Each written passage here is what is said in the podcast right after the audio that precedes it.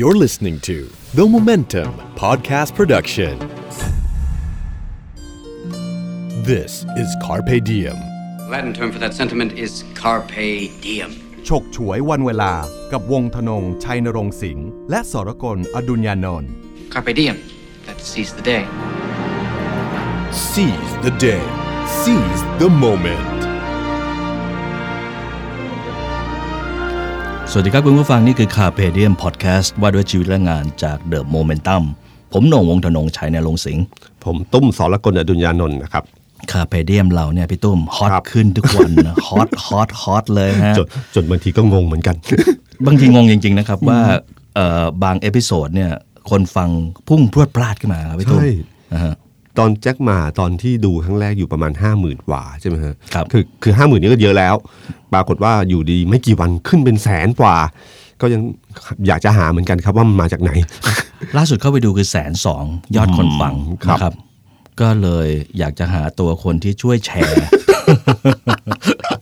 อยากรู้จริง ๆ อยากรู้นะครับว่าใครช่วยแชร์พอดแคสต์ของเราให้มันกระเด้งเข้ามาถึงเท่าหนึ่งอย่างนี้นะครับ แต่ว่าเป็นเรื่องน่าดีใจครับพี่ตุ้มที่เอ่อมีคนฟังขาไปเดียมพอดแคสต์ของ The Momentum มากขึ้นมากขึ้นทุกวันนะครับ ครับ เพราะว่าพอดแคสต์เนี่ยในวงการเนี่ยเราก็รู้กันว่าคนฟังอยู่ในจำนวนจำกัด ก่อนที่เราจะมาทำเนี่ยผมก็เขาได้ยินว่ามีคนฟังอยู่2องสามพันแหละ ครับ นะฮะแต่พอเราทำเอ่อเอพิโซดของแจ็คมา ครับ EP ที่ 10เนี่ยเป็นแสนนะฮะแล้วก็เอ่อเอพิโซดที่ 14 ที่ผ่านมาครับพี่ตุ้ม อ๋ออ่ าเลี้ยงลูกแบบธนินเจียนวนนท์เนี่ย ครับ โอ้โหยอดคนฟังนี่หลายหมื่นแล้วฮะตอนนี้ ครับ อ่าฮะ น่าจะวิ่งไปไม่ห้าหกหมื่นได้สบายๆ อันนี้เราวิเคราะห์กันคร่าวๆเนี่ยมันพี่ตุ้มว่าไงครับ อืมผมว่าคนฟังของเราน่าจะเป็นกลุ่มคนทำงานเยอะขึ้นมั้งอยาก ครับ จะได้อยากจะได้วิธีคิดของคนที่ประสบความสำเร็จ ฮะ นะครับ แต่บางทีเราเราเราก็ได้เรียนรู้บางสิ่งบางอย่างเหมือนกันว่าเอ่อการพูดถึงความสำเร็จของบางคนเนี่ย ในในมุมหนึ่งเนี่ยอาจจะทำให้รู้สูว่าเฮ้ยทำไมแล้วอีกด้านหนึ่งไม่พูดถึงเหรอผมเนี่ยเพิ่งเขียนใน Facebook ของผมไปบอกว่าเออจริงๆเวลา คือเป็นวิธีหลักคิดของผมว่า คนเราเนี่ยมันมีหลายมุมให้มอง มันไม่ได้มีมุมเดียว มันมีมุมบวกมีมุมลบ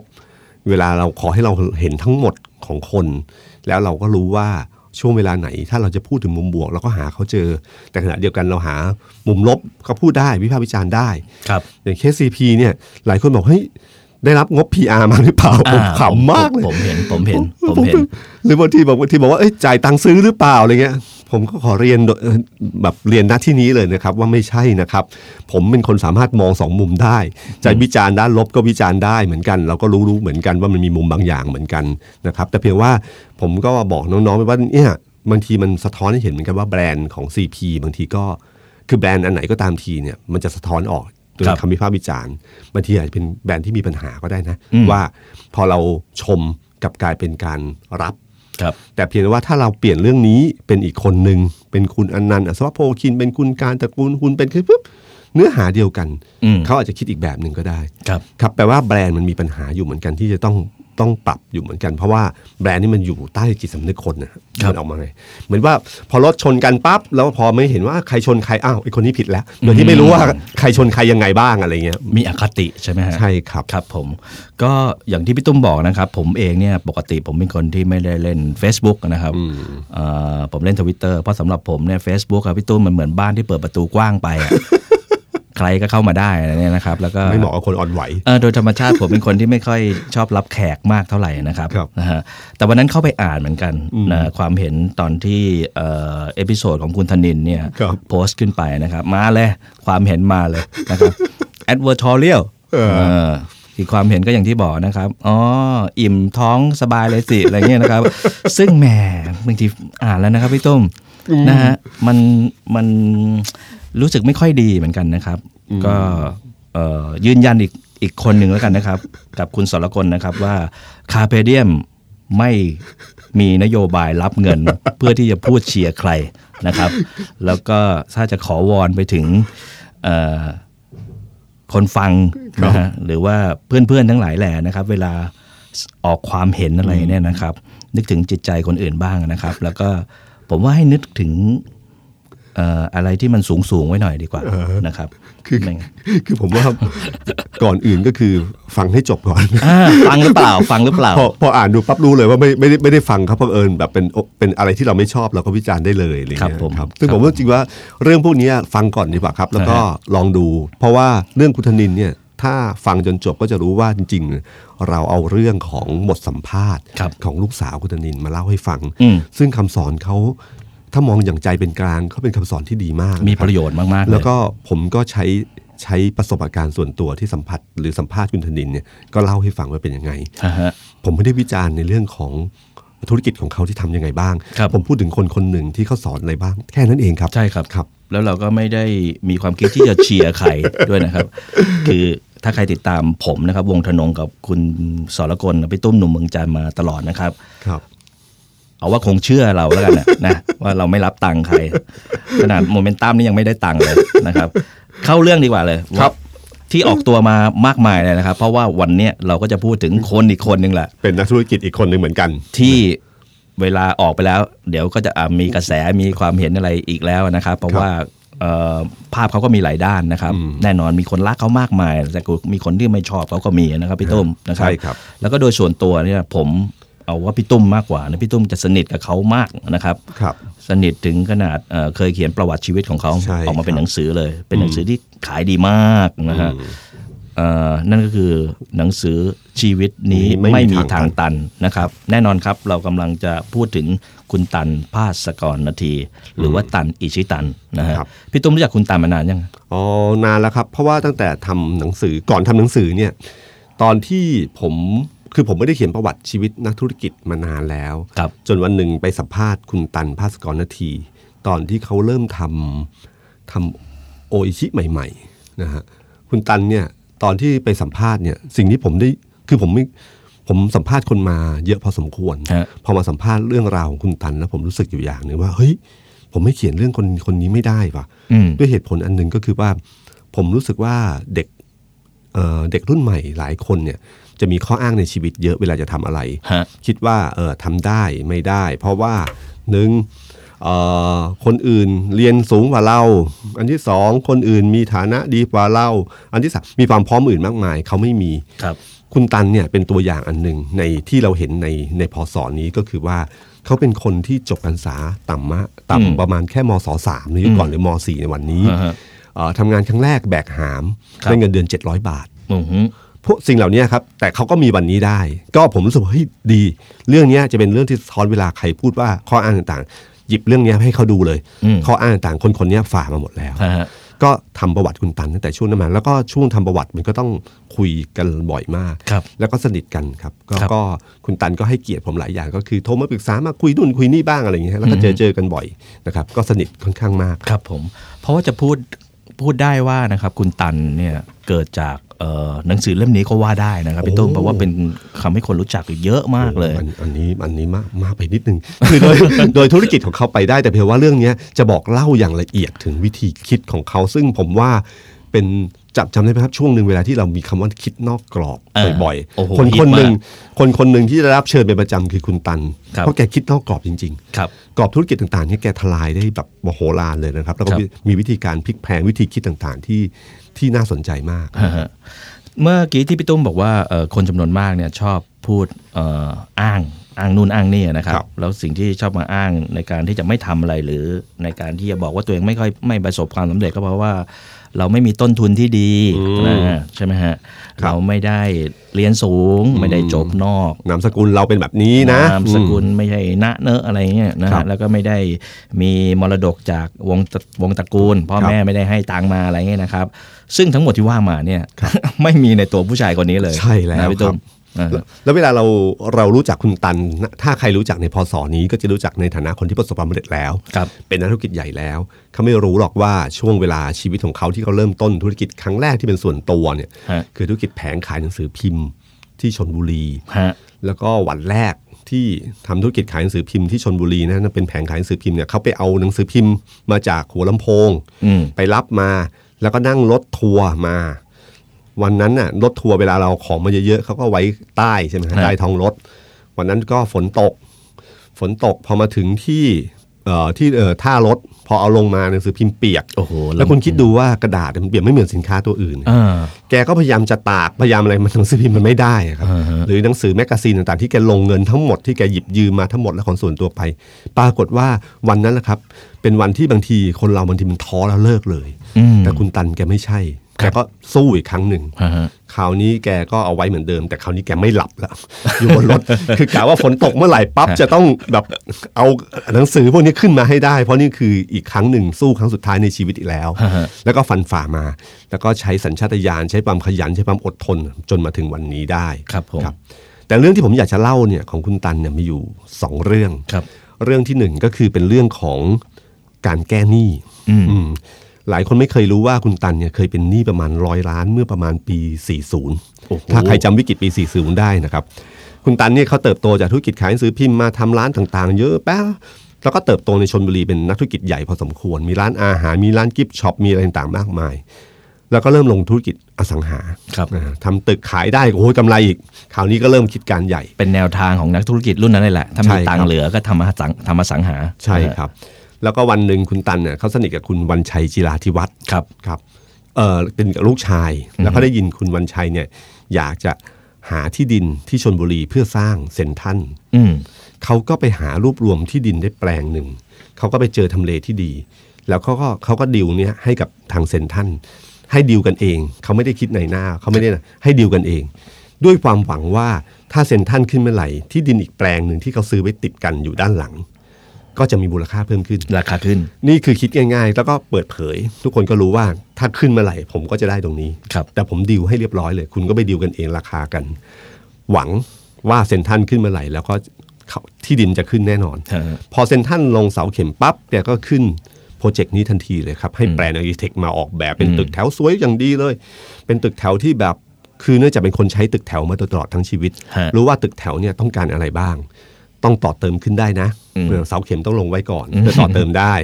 ถนนต้องกว้างพอ เพราะจะมีรถจอด ครับ อ่าเขาแกแกก็เตรียมพร้อมเรียบร้อยคุณตันก็เตรียมพร้อมเรียบร้อย ปรากฏว่าพอเอ่อเสาเข็มของเซนทรันลงได้ไม่นานแกก่อสร้างเสร็จเรียบร้อย อืม ช่วงนั้นเอ่อแบงก์ก็เริ่มมีปัญหานิดหน่อยใช้เวลาการกู้เนี่ยคุณตันก็เลยต้องกู้เอ่อใช้งบประมาณ 100 ล้าน กู้แบงก์ได้ประมาณ 60 ที่เหลือก็ต้องกู้นอกระบบ 40นะทุกคนเริ่มรู้แล้วครับว่ากู้นอกระบบอะดอกเบี้ยมันขึ้นมาอย่างไรบ้าง แล้วพอปุ๊บแกสร้างเสร็จเรียบร้อย โอนได้ประมาณ 10 หลังนะเหลืออีก 60 กว่าหลัง ครับ รอโอนอีก 2 เดือน อืม 2 กรกฎาคม 2540 โอ้โห ลอยตัวค่าเงินบาท ไม่เอาคิดเลยครับว่าดอกเบี้ยนี่ ดอกเบี้ยมันขึ้นฟืบขึ้นมา อ่าฮะ ในขณะเดียวกันไอ้คนที่จะโอนมันก็ไม่โอน ครับ ไม่ซื้อละ ไม่ซื้อแล้ว อ่าฮะ ตอนนั้นคุณตันเนี่ยปัญหาของคุณตันก็คือว่าเอ่อเขาเจอดอกเบี้ยแบงก์พาณิชย์สมัยก่อนนะครับ ครับ ร้อยละสิบห้า โอ้โห นอกระบบร้อยละสองต่อเดือน โอ้โห สองต่อเดือนสี่สิบล้านก็คิดได้ร้อยสองต่อเดือนสี่สิบล้านก็คือแปดแสนต่อเดือน เฉพาะหนี้ดอกเบี้ยอย่างเดียว ดอกเบี้ยอย่างเดียวนอกระบบ โอ้โห ฉะนั้นคุณตันเนี่ยตอนนั้นเนี่ยที่คุณตันเขาคำนวณไว้นี่ก็คือว่าเอ่อเขาเขาเนี่ยมีภาระหนี้ทั้งในและนอกระบบ มีรายจ่ายเดือนละประมาณล้านสามแสนห้าหมื่น ครับ ขณะเดียวกันเนี่ยตอนนั้นเขาทำธุรกิจหลายอย่างใช่ไหมครับเขาก็มีธุรกิจร้านอาหารซึ่งพอใช้ได้เวดดิ้งสตูดิโอเพิ่งเริ่ม อืม เขามีรายรับอะอยู่ประมาณเอ่อมีรายรับอยู่ประมาณ 1 ล้านบาท โอ้โห เท่ากับว่าเข้าเนื้อเนี่ยประมาณ 3 เดือนละสามแสนนะ อ่า อ่าฮะ ครับภาภาระที่เกิดขึ้นแบบเนี้ยมันมีวิธีการคิดอยู่สองอย่าง ครับ อย่างที่หนึ่งก็คือว่าเอ่อสู้ต่อไป สู้ไม่ถอย ครับ กับอันที่สองก็คือว่าจะดันทุลังหรือเปล่า อืม คนเนี้ยมันจะจะคาใจกันอยู่แค่เนี้ยครับว่า คือว่าบางทีก็สอนว่าเฮ้ยอย่ายอมแพ้อะไรง่าย ฮะ ๆอืมเคสของการขายแผงหนังสือพิมพ์ที่ผมเล่าให้ฟังนั่นคืออย่ายอมแพ้อะไรง่าย ซึ่งเป็นวิสวิธีคิดแบบเขา ใช่ครับ เป็นความเชื่อแบบเขา ๆ แต่ขณะเดียวกัน ถ้าถึงบางสิ่งบางอย่าง เราต้องดูว่าอย่าดันทุลัง อ่าฮะ ไม่ใช่ต้องสู้ไปทั้งชีวิตจนตัวตาย ฮะ แต่ต้องอย่าดันทุลังคือมีจุดจุดหนึ่งที่เราต้องตัดสินใจว่าเราจะทำไงกับมัน อืม คุณตันรอคอยอยู่พักหนึ่ง แล้วดูแล้วก็เฮ้ยให้เวลากี่เดือน พอถึงจุดหนึ่งปุ๊บคุณตันรู้สึกว่าต้องตัดสินใจแล้ว เพราะคุณนึกถึงนะครับว่าทุกเดือนเนี่ยต้องจ่าย จ่าย คนอื่นสามแสน ดอก ห้าสามแส จ่าย น หนี้ฮะ เพราะมีรายรับล้านหนึ่งรายจ่ายล้านสามแสนห้า ครับ วิธีการของคุณตันก็คือต้องจ่ายนอกระบบก่อนใช่ไหมฮะ อ่า อ่าแต่เรานึกถึงถึงเวลาเราเป็นหนี้แบบนี้นะครับ ในระบบกับนอกระบบ อ่า ในระบบเป็นดอกของแบงก์ดอกเบี้ยร้อยละสิบห้า ครับ ไอ้นี่ร้อยละสองต่อเดือน ฮะ มีเท่าไหร่ผมก็จ่ายนอกระบบก่อน ฮะ แบงก์ผมก็ค้างคา คือแบงค์เนี่ยในแง่หนึ่งมันสามารถเจรจาต่อรองได้ ฮะ นอกระบบเขาเขาพุ่งตรงๆคือโหดเหมือนกันนะ อ่า อ่า เขาก็แต่คุณตันกู้ พวกนี้เป็นกู้คนที่เขารู้จักคุ้นเคย ฮะฮะ แล้วทุกครั้งกู้มาเขาว่าจ่ายครบ ครับ ฉะนั้นก็เครดิตดีพอสม เคร คว ดิ ร ตดีอ่าฮะ แต่พอทำแบบนี้ปั๊บแบงก์ก็เริ่มมีปัญหาเพราะหนี่ก็เริ่มมีปัญหาใช่ไหมฮะสิ่งที่คุณตันทำก็คือว่าเขาคิดแล้วว่าถ้าปล่อยอย่างเงี้ยไปเขาแย่แน่ ครับ เพราะว่าวันทั้งวันเนี่ยคิดอย่างเดียวว่าจะหมุนเงินยังไง เพื่อไปจ่าย ไม่ได้คิดว่าทำธุรกิจละคิดว่าจะหมุนเงิน ครับ เพื่อไปจ่ายเพื่อไปจ่ายเพื่อไปจ่าย พอวิธีแล้วก็ทุกข์มากขณะที่แบบโทรศัพท์เสียงดังนี่แบบ แบบกลัวแล้วอะ อ่า อ่ เจ้าหนี้มาแล้ว ถ้าใครเคยเป็นหนี้จะนึกออกนะครับว่ากริ้งขึ้นมานี่แบบเจ้าหนี้หรือเปล่าวะ แทบไม่อยากรับโทรศัพท์ ใช่ครับ แล้วตอนนั้นก็เริ่มขายทุกอย่างแม้แต่คุณตันบอกว่าคุณอิงภรรยายังไม่รู้เลยว่า ไอ้สร้อยเพชรที่ตอนแต่งงานเนี่ย ก็เอาไปขายเอาไปจำนำก่อน อ่าฮะ เอาไปจำนำเพื่อเอาเงินมาหมุนมาหมุน ครับ วันหนึ่งคุณตันก็ตัดสินใจว่าต้องจัดการ ครับ หลักคิดตรงนี้น่าสนใจครับ คือผมผมรู้สึกว่าเรื่องนี้เป็นเรื่องที่เอ่อที่ที่น่าจะเหมาะสมกับช่วงเวลานี้พอสมควร อืม เพราะหลายคนอาจจะเป็นหนี้แล้วคิดว่าจะทำยังไงกับหนี้ดี นี่ครัวเรือนสูงมากครับช่วงนี้ ใช่ครับ ก็เลยเอ่อคุณตันก็ถือหลักว่าทำธุรกิจต้องทำพยายามเต็มที่ แต่อย่าดันทุลังเป็นอันขาด บางคนเนี่ยไม่ยอมทิ้งธุรกิจเพราะกลัวเสียหน้า ส่วนคุณตันเนี่ยเขาคิดว่าอะไรที่ไปไม่ไหวก็ต้องยอมรับความเป็นจริง ครับ วิธีการคิดเรื่องนี้ครับ คุณตันก็เริ่มต้นจากหนึ่งเขาเริ่มต้นคือว่าเขาให้เวลาจนถึงกลางปี 41 อืม สุดท้ายพอถึงจุดนั้นไม่ไหวแน่เลิกรอคอย เขาแยกหนี้เป็นสองก้อนครับ ก้อนหนึ่งคือหนี้ในระบบคือในสถาบันการเงินกันที่สองคือหนี้นอกระบบที่กู้จากคนคุ้นเคยกันดอกเบี้ยอย่างที่ผมบอกครับ ดอกเบี้ยเงินกู้มันสูง อ่าฮะ รายรับมี 1 ล้านรายจ่ายล้านสามห้าเขาก็เลิกจ่ายนอกระบบก่อน แต่ตอนเนี้ยเขาเริ่มเอาใหม่ละ ครับ แก้ปัญหาหลักของการแก้หนี้คุณตันบอกว่า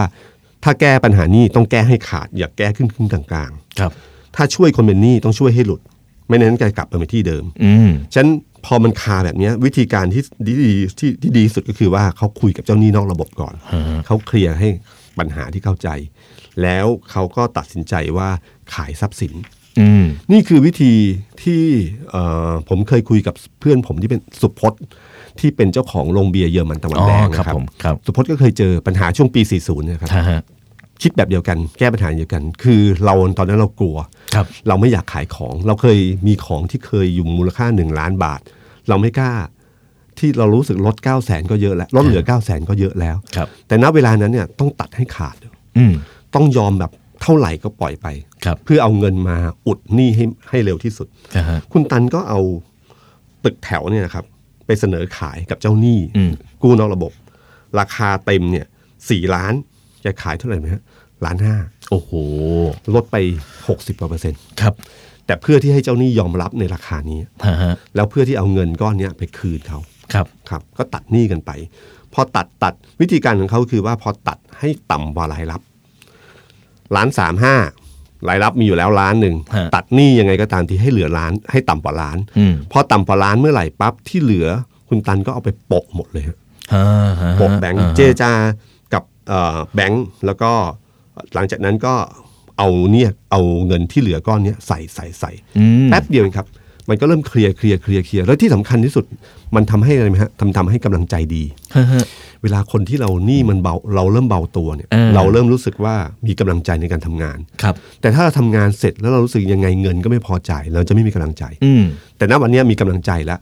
เหยียบคันเร่งเข้าเข้าโดยเฉพราะ Wedding Studio ตอนนั้นมันมันบูมมากไง ฮะ คุณตันเหยียบคันเร่งเต็มที่เลยฟื้อฟื้อฟื้อฟื้อเงินก็เริ่มเพิ่มขึ้น ไม่คใช่รับ จากล้านก็เพิ่มขึ้นเรื่อย ฮะ ๆ ส่วนต่างของหนี้ที่มันมีอยู่ มันก็เพิ่มขึ้นเรื่อย ครับ ๆ แกก็เอาตรงนั้นไปอุดอุดอุดอุดนั่นคือเหตุผลที่ทำให้แบงค์เนี่ยที่เคยคุณตันเคยเป็น NPL ของแบงค์ ฮะฮะนี่เสีย ครับสุดท้ายแล้วพอใช้ครบเรียบร้อยเนี่ยแบงก์ก็ยอมที่จะปล่อยกู้ให้คุณตันในครั้งต่อไปในการลงทุนธุรกิจต่อไป มันกลับกลายเป็นเครดิตไปเลย ใช่ครับ อ่าฮะ งั้นหลักคิดของคุณตันคือ เวลาเราเจอกับดักการเงินแบบนี้นี่นี่เวลามีราคามากครับ ครับ คือถ้าเราคิดว่าเราจะขายของที่เอ่อดึงราคาแบบเรียกราคาให้สูงขึ้นเนี่ย ฮะฮะ จะเป็นปัญหา ครับ เพราะว่ามันจะขายยาก นะฮะ เวลามันมีราคาเอ่อเคสนี้คล้ายๆ กับตอนที่คุณโชคบุญกุลนะฮะที่ตอนที่เขามารับ โชคชัยฟาร์ม อ่าครับเขาเขามารับธุรกิจต่อจากคุณพ่อ ครับ ตอนนั้นก็หนี่แบบปี 40เนี่ยครับ อ่าฮะ นี่ปี40นี่มีเคสแบบนี้เยอะแยะ ครับ เขามีธุรกิจหลักอยู่ 2 อันฮะอันที่ 1 ก็คือธุรกิจนมสดโชคชัย ฮะ ตอนนั้นบูมมาก ครับ กับอันที่ 2 คือฟาร์ม ครับ นมสดโชคชัยเนี่ยเอ่อตามปกติเวลานมสดโชคชัยมีกำไร ฟาร์มขาดทุน คนทุกคนคิดก็คืออยากขายสิ่งที่ขาดทุน ครับ รักษากำไรไว้ ฮะฮะ แต่ณเวลานั้นนี่เจ้าหนี้ทุกคนหรือคนซื้อทุกคนก็ฉลาดเหมือนกับเรา อืมอืม เขาไม่อยากจะซื้อของที่ไม่ดีเขาอยากซื้อของดี เขาเลือกได้แหละ ครับ นะฮะ คุณโชคตอนนั้นตัดสินใจขายนมสดโชคชัยไปปุ๊บเพราะว่าเจรจาดิวแบบสั้น ครับ ใช้เวลาน้อยมาก แล้วได้เงินก้อนเนี้ยครับมาตัดหนี้ อืมฮึ แล้วก็ทำให้เติบโตได้ ครับ บางทีจังหวะพวกเนี้ยครับเป็นจังหวะที่ทีเด็ดทีขาดที่ต้องใช้จิตใจที่เข้มแข็งพอสมควร ใช่ ทำให้เบาตัวที่สุด พอคุณเบาตัวคุณจะมีกำลังใจในการทำต่อ ถ้าคุณเชื่อในฝีมือคุณนะครับ อืมครับ แต่ถ้าสมมุติว่าคุณยังคาอยู่เนี่ยไม่ไม่รู้เป็นรู้ตายเขาเรียก ครับ ปลาไม่รู้เป็นรู้ตายไอ้จังหวะนั้นเนยตัดสินใจยากมากไอ้แบบเนี้ยคาใจไปนาน อืม แล้วมันก็จะทำให้หนี้มันสะสมไปเรื่อย ครับผม ครับ ผมว่าอย่างเคสของคุณตันเลยอย่างที่พี่ตุ้มเล่ามาในยกา ครั ร บ ตัดสินใจที่สำคัญมากๆเลยก็คือการตัดสินใจเทขายอสังหาริมทรัพย์ ใช่ครับ ตึกแถวที่ที่แบบถ้าพูดตรงๆก็คือ วาดฝันไว้แหละว่าไอ้ตัวเนี้ยทำกำไรให้เรามหาศาลเลยนะฮะแล้วก็ตัดสินใจเลยลดราคาไปเลยนะฮะเอ่อจาก 4 ล้านขายเป็นล้านห้านะ ฮะอันนี้สำคัญมากนะค ใช่ รับ ครับ ถ้าว่าเพราะว่าบางคนเนี่ยอาจจะรู้สึกเสียดายนะเก็บไว้ก่อนดีกว่านะโอ้โหเดี๋ยวอีกหน่อยมันทำเงินให้เรามหาศาลเลย แต่หารู้ไหมว่าในทางกลับกันเนี่ยมันก็เป็นตัวภาระของเรามหาศาลเลย แต่ที่สำคัญก็คือได้เงินสดมาก่อน แล้วก็ไปอุดไอ้หนี่ ชำระหนี้ จำระหนี้ก่อนเลยนะให้มันลดลงเออนี่สำคัญเลยนะครับ แล้วก็ผมผมชอบเรื่องที่พี่ตุ้มบอกว่ากำลังใจเนี่ยสำคัญนะครับ ไอีกคนที่เป็นหนี้ส่วนใหญ่เนี่ย จิตใจไม่ค่อยดีนะพี่ตุ้มนะฮะพอจะห่อเหี่ยวไม่ไม่ไม่อยากทำอะไรแล้วล่ะนะฮะบางคนก็อาจจะคิดสั้นไปเลยก็ได้นะฮะ ใช่ครับ แต่เรื่องนี้ผมว่ามันสะท้อนให้เห็น 2 อย่างนะครับ ผมว่าคุณตันก็เป็นคนที่มีจิตใจเข้มแข็งนะ อืม อ่ามันอาจจะมาจากการสู้ชีวิตตั้งแต่เด็กของเขาอะนะฮะแต่อย่างที่ 2 ก็คือ มันแสดงให้เห็นถึงวิชั่นของเขาเหมือนกันนะครับพี่ตุ้มนะฮะว่าอะไรอะไรดูอะไรโดนอะนะฮะ อ่า นะฮะ ใช่ครับ แล้วก็ที่สำคัญก็คือว่าเขาแยกแยะให้ออกว่าธุรกิจของเรานะครับ ถ้าโดยรวมขาดทุน อย่าเพึ่ง อย่าเวลาไปแก้ปัญหาด้วยการลดต้นทุนแบบเท่าเทียมกันทุกหน่วยงาน อืม เพราะจริงๆทุกธุรกิจถ้าเรามีธุรกิจอยู่ 3 อย่างเนี่ยมันมีบางอย่างที่รุ่ง บางอย่างที่ร่วง ครับ บางอย่างเหยียบเบรกหรือตัดต้นลดต้นทุน บางอย่างต้องเหยียบคันเร่ง ฮะ แต่บางทีทุกคนใช้วิธีการแบบเฉลี่ยเท่าเท่าเทียมกัน อืม เฉลี่ยทุกเท่าเทียมกัน ก็คือตัดทุกอันเลย ปรากฏว่าไอ้ที่เหยียบคันเร่งมันควรเหยียบคันเร่งก็ไม่ยอมเหยียบ คือไม่ยอมใส่เงินเพิ่ม อืม มันไปลดต้นทุนของไอ้สินค้าที่กำลังไปอะครับกำลังรุ่งเนี่ยมันคือนี่คือการแก้ปัญหาผิดฉะนั้นเวลามีปัญหาใหญ่ ๆ ต้องแยกย่อยให้เยอะที่สุด เพื่อให้รู้ว่าแต่ละจุดเนี่ยแก้ปัญหาแบบไหนอย่า อ่าฮะ อย่าแก้ปัญหาง่ายๆนะแบบ ครับ หารเฉลี่ยอย่างเงี้ยจะพลาดได้ เอามาแผ่ดูว่าตัวไหนทำเงิน ใช่ครับ ตัวไหนไม่ทำเงิน ตัวไหนมีอนาคต ตัวไหนเอ่อสามารถตัดสินใจ drop ได้อะไรอย่างงี้ใช่ไหม ครับ ฮะฮะฮะ อืมอันนี้สำคัญครับ แล้วก็ไอ้เรื่องเออกำลังใจเนี่ยผมจำได้เลยมีนักธุรกิจใหญ่มากคนหนึงเจอแบบเดียวกัน ครับ ทวงหนี้อะครับ ฮะฮะ เขามีโทรศัพท์อยู่เครื่องหนึงที่โต๊ะแล้วไม่งโทรศัพท์มาทีไรแบบ ไม่อยากรับสายอะเพราะรู้ว่า เหมือนฝันร้ายลย เหมือนฝันร้าย นะฮะ เชื่อไหมครับ วันที่เขาปลดหนี้ได้สำเร็จเนี่ย อืม สิ่งแรกที่เขาทำคือ อืม เปลี่ยนโทรศัพท์ เปลี่ยนโทรศัพท์เครื่องใหม่ให้เสียงโทรศัพท์นั้นมันไม่ใช่เสียงเดิม เพราะว่า เสียงนี้มันหลอนเหลือเกิ มันหลอนมันหลอน กั มากครับ นะฮะ อ่าอันเนี้ย แต่อย่างหนึ่งที่สำคัญก็คือเผชิญกับความจริงที่อยู่ตรงหน้าใช่ไหมครับพี่ตุ้ม ครับ เพราะว่ามันมีปรัชญาของคนที่ที่เป็นลูกหนี้อะนะ อืม เราคงเคยได้ยินกันนะฮะ ไม่มีไม่หนีไม่จ่าย เอิ่ม อ่าฮะผมว่าไม่มีมันถูกต้องมันไม่มีนะ ครับ ไม่หนีถูกต้อง ครับ แต่ไม่จ่ายนี่ไม่น่าจะถูกต้องใช่ไหมครับพี่ตุ้ม ต้องคิดวิธีที่จะหาอะไรมาจ่าย จ่ายมากน้อยแค่ไหน เจรจากันยังไงอะนะครับ ครับ นะฮะ ทุกอย่างมันอยู่ที่เจรจาได้ ครับผม ถ้าทำความเข้าใจกันได้ว่ามันเป็นยังไง แล้วก็เราต้องแสดงความคือต้องคิดแบบยาวๆด้วยครับ ว่ามันไม่ได้ทำแค่วันนี้ ครับ เครดิตเนี่ยต้องอยู่ต่อไปยาวนาน ครับ ครับ ฮะจากหนังสือเออชีวิตนี้ไม่มีทางตันนะครับที่พี่ตุ้มเขียนไว้หนังสือเล่มนี้ตีพิมพ์ตั้งแต่ปี 2547 แล้วนะครับ แล้วก็ทำยอดขายโอ้โหเยอะมาก ผมว่าหลายๆคนคงได้อ่านนะครับ มีคำคมมีข้อคิดดีๆ ของคุณตันหลายอย่างเลยครับ จ ที่เอ่อผมขอโค้ดมาให้ฟังกันนะครับก็คือคุณตาบอกว่าเหงื่อเป็นน้ำมนต์ที่ดีที่สุดของคนทำงานโอ้อันนี้ชัดเจนเลยนะครับ ก็คือ ใช่ครับ เอ่อการประสบความสำเร็จเนี่ยมันต้องมาจากการทำงานหนัก ใช่ นะพี่ตุ้มนะฮะความจนเป็นสิ่งมีค่า อืม เพราะมันทำให้เราไม่กลัวงานหนัก อืม อืมค อัน รับ นี้อันนี้เรื่องจริงเลยนะครับ ฮะฮะ คนคนบางคนรู้สึกว่าตัวเองเสียเปรียบที่จนในช่วงต้นเนี่ย อืม แต่จริงๆในระยะยาวพอถึงเวลาทำงานเนี่ยเขาจะได้เปรียบเลย ครับ เพราะเขาไม่กลัว อืม ไม่กลัวงานหนัก ผ่าน ที่ ความลำบาก ใช่ ผ่าน รับ ความต่ำต้อยมาก่อนแล้ว ใช่ อ่าฮะ ครับ คุณตันนี่เป็นคนหนึ่งนะครับที่ที่เวลาที่ที่หลายคนชอบคิดว่าทำเอาเอาอะไรนะเอาเคล็ดลับสำคัญของคุณตันคือการตัดสินใจอย่างรวดเร็วไป ครั ใช้ บอืม โดยที่เขาไม่รู้แบ็กกราวคุณตัน อ่าฮะ คุณตันเนี่ยเขาเป็นมนุษย์หน้างาน คือเป็นมนุษย์ที่ลงรายละเอียด ลงแรงมาตั้งแต่เริ่มต้น ครับ ฉันก็ผ่านงานมาเยอะ อืม พอผ่านงานมาเยอะเนี่ยเขารู้ว่าปัญหาไหนเขาตัดสินใจแล้วก็เจอปัญหาแล้วแก้ปัญหาปัญหาแก้ปัญหา ครับ เขาเจออย่างนี้เป็นประจ ฮะ ำฉะนันทุกครั้งการตัดสินใจเนี่ยเขาเลยเชื่อว่า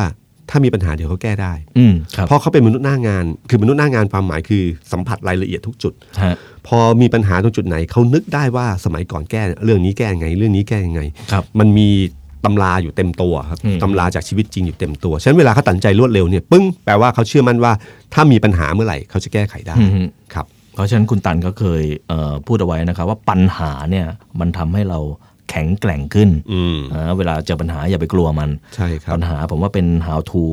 ที่ทำให้เรารู้วิธีที่จะที่จะดีขึ้นที่จะที่จะเก่งขึ้นที่จะผ่านอุปสรรคต่างๆ ไปได้นะครับ มีกี่คำพูด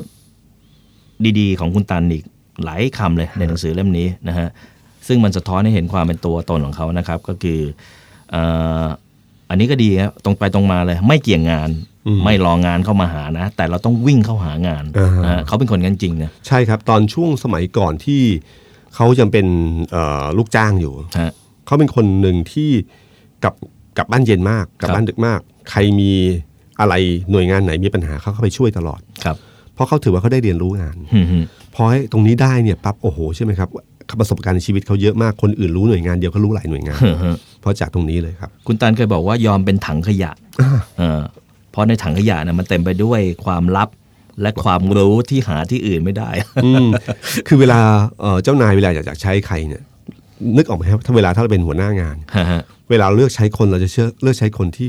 เราพูดง่ายที่สุดอะ ครับ เราจะรู้สึกคนนี้เก่งแต่แม่ง มันเงื่อนไขมันเยอะ อืม ผมไม่หวังผมติดนู่น ผมติดนี่ เรื่องมาก อ่าแต่คุณตันไม่ใช่ คุณตันจะเป็นคนที่หัวหน้าอยากใช้งาน ฮะฮะ เพราะครับผมได้ได้ไป ครับ แล้วก็ทำงานตลอด ฮะฮะ เขาจะได้รับรู้เรื่องราวหรือ หรือความรู้ต่าง ครับผม จากจากผู้ใหญ่เยอะมากค ค รั รับ บผมคุณตันในเคยพูดถึงเอ่อเอ่อเอ่อถึงเรื่องประสบการณ์น่าสนใจครับพี่ตุ้มเขาบอกว่ามนุษย์เราเนี่ยได้ประสบการณ์จาก 3 ทางนะฮะเขาบอกว่าทางแรกอะคืออ่านหนังสือ ครับ ทางที่ 2 ก็คือฟังคำบอกเล่าจากคนอื่น ครับ แล้วก็ทางที่ 3 ลงมือทำเอง อืม อืม ข้อเอ่อข้อสองข้อสามนี่คุณตันใช้เยอะ ครับ ณตันเป็นคนคุยกับคนถ้าคุณตันสนใจเรื่องอะไรก็ตามที ครับ สมมุติว่าสนใจจะมาทำออนไลน์แบบโมเมนตัม ฮะฮะ ถ้าคุณไปคุยกับเขานะครับ ครับ คุณจะต้อง คุณจะต้องตอบคำถามเขาไปถึงตีหนึ่งตีสองจนกว่า คุณจะง่วงนอนจะหลับไปกับตาเนี่ยเขาถึงจะปล่อยคุณไป ฮะฮะ แล้วคำถามทุกคำถามเขาเขาจะเข้ารายละเอียดพวกนี้แล้วก็คำถามที่สำคัญที่สุดในการทำธุรกิจคุณตันเคยบอกว่า ครับ ไม่ใช่ถามว่าประสบความสำเร็จเอ่อธุรกิจเนี้ยทำยังไงถึงสำเร็จ ฮะ เขาบอกว่าแบบเนี้ยไม่เท่าไหร่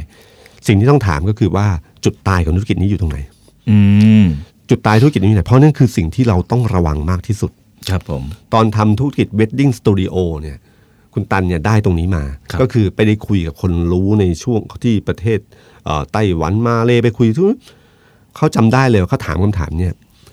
สิ่งหนึ่งที่เจ้าของที่ทำธุรกิจนี้มาบอกคุณเอ่อทำมานานในต่างประเทศบอกคุณตันก็คือบอกว่าให้ระวังอย่าไปซื้อเครื่องพิมพ์เอเอแท่นแท่นพิมพ์ภาพอะครับ อ่าฮะ เอออย่าไปซื้อซื้อเครื่องพิมพ์เด็ดขาด ครับ เพราะเครื่องพิมพ์มันเปลี่ยนตลอดทุกวัน นะฮะ ถ้าคิดว่าธุรกิจเวดดิ้งมีของเยอะตามตามจิตเราจะคิดอย่างนี้ใช่ไหมว่าเราต้องปริ้นรูปถ่ายเอ่อ อ่าฮะ รูปรูปรูปเยอะมากเนี่ย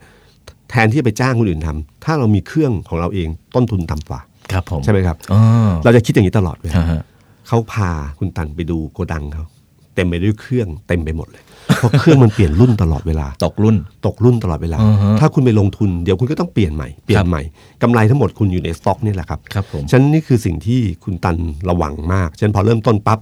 ลูกน้องจะบอกว่าให้ซื้อเครื่องพิมพ์ยังไงก็ตามทีแกไม่ซื้ออ อฮึ แกเพราะจำได้ว่าจุดตายมันอยู่ตรงไหน ครับผม โอ้โห คุยเรื่องคุณตันภาสกรนาทีไปแล้ว ผมว่าน่าจะมีอะไรที่ยังสามารถมาพูดคุยกันได้อีกนะพี่ตุ้ม เราต่อตอน 2 ดีไหมนะเอพิโซดสองเลยแล้วกันนะ กับ อ่ะ ตันภาสกรนาที ได้ครับ ผมว่าวิธีคิดของคุณตาหลาย ๆ อย่างนะฮะ มีประโยชน์เอ่อต่อความคิดแล้วก็การทำงานของชีวิตของเราได้ คุณตันนี่ผมพูดได้สิบตอนเนี่ย แล้วฮะ งั้นเอาอย่างนี้เลย คุณเล่น ฮะ คุณเล่นสองตอนสองสองตอน เอา บ้าง อย่างนี้เดี๋ยวเดี๋ยวเราต่อเรื่องของตันภาสกรนาที ครับ เรื่องแนวคิดในชีวิตและก็การทำงานของเขาอีกสักตอนหนึ่งในตอนหน้านะกันนะครั ได้ครับ นะตอนนี้หยุดไว้ที่แค่นี้ก่อนนะครับ นี่คือคาเปเดียมครับ จาก The Momentum Podcast ผมโหน่งวงธนงกับพี่ตุ้มสรกลลาไปก่อนสวัสดีครับ สวัสดีครับ This is the Momentum Podcast Network.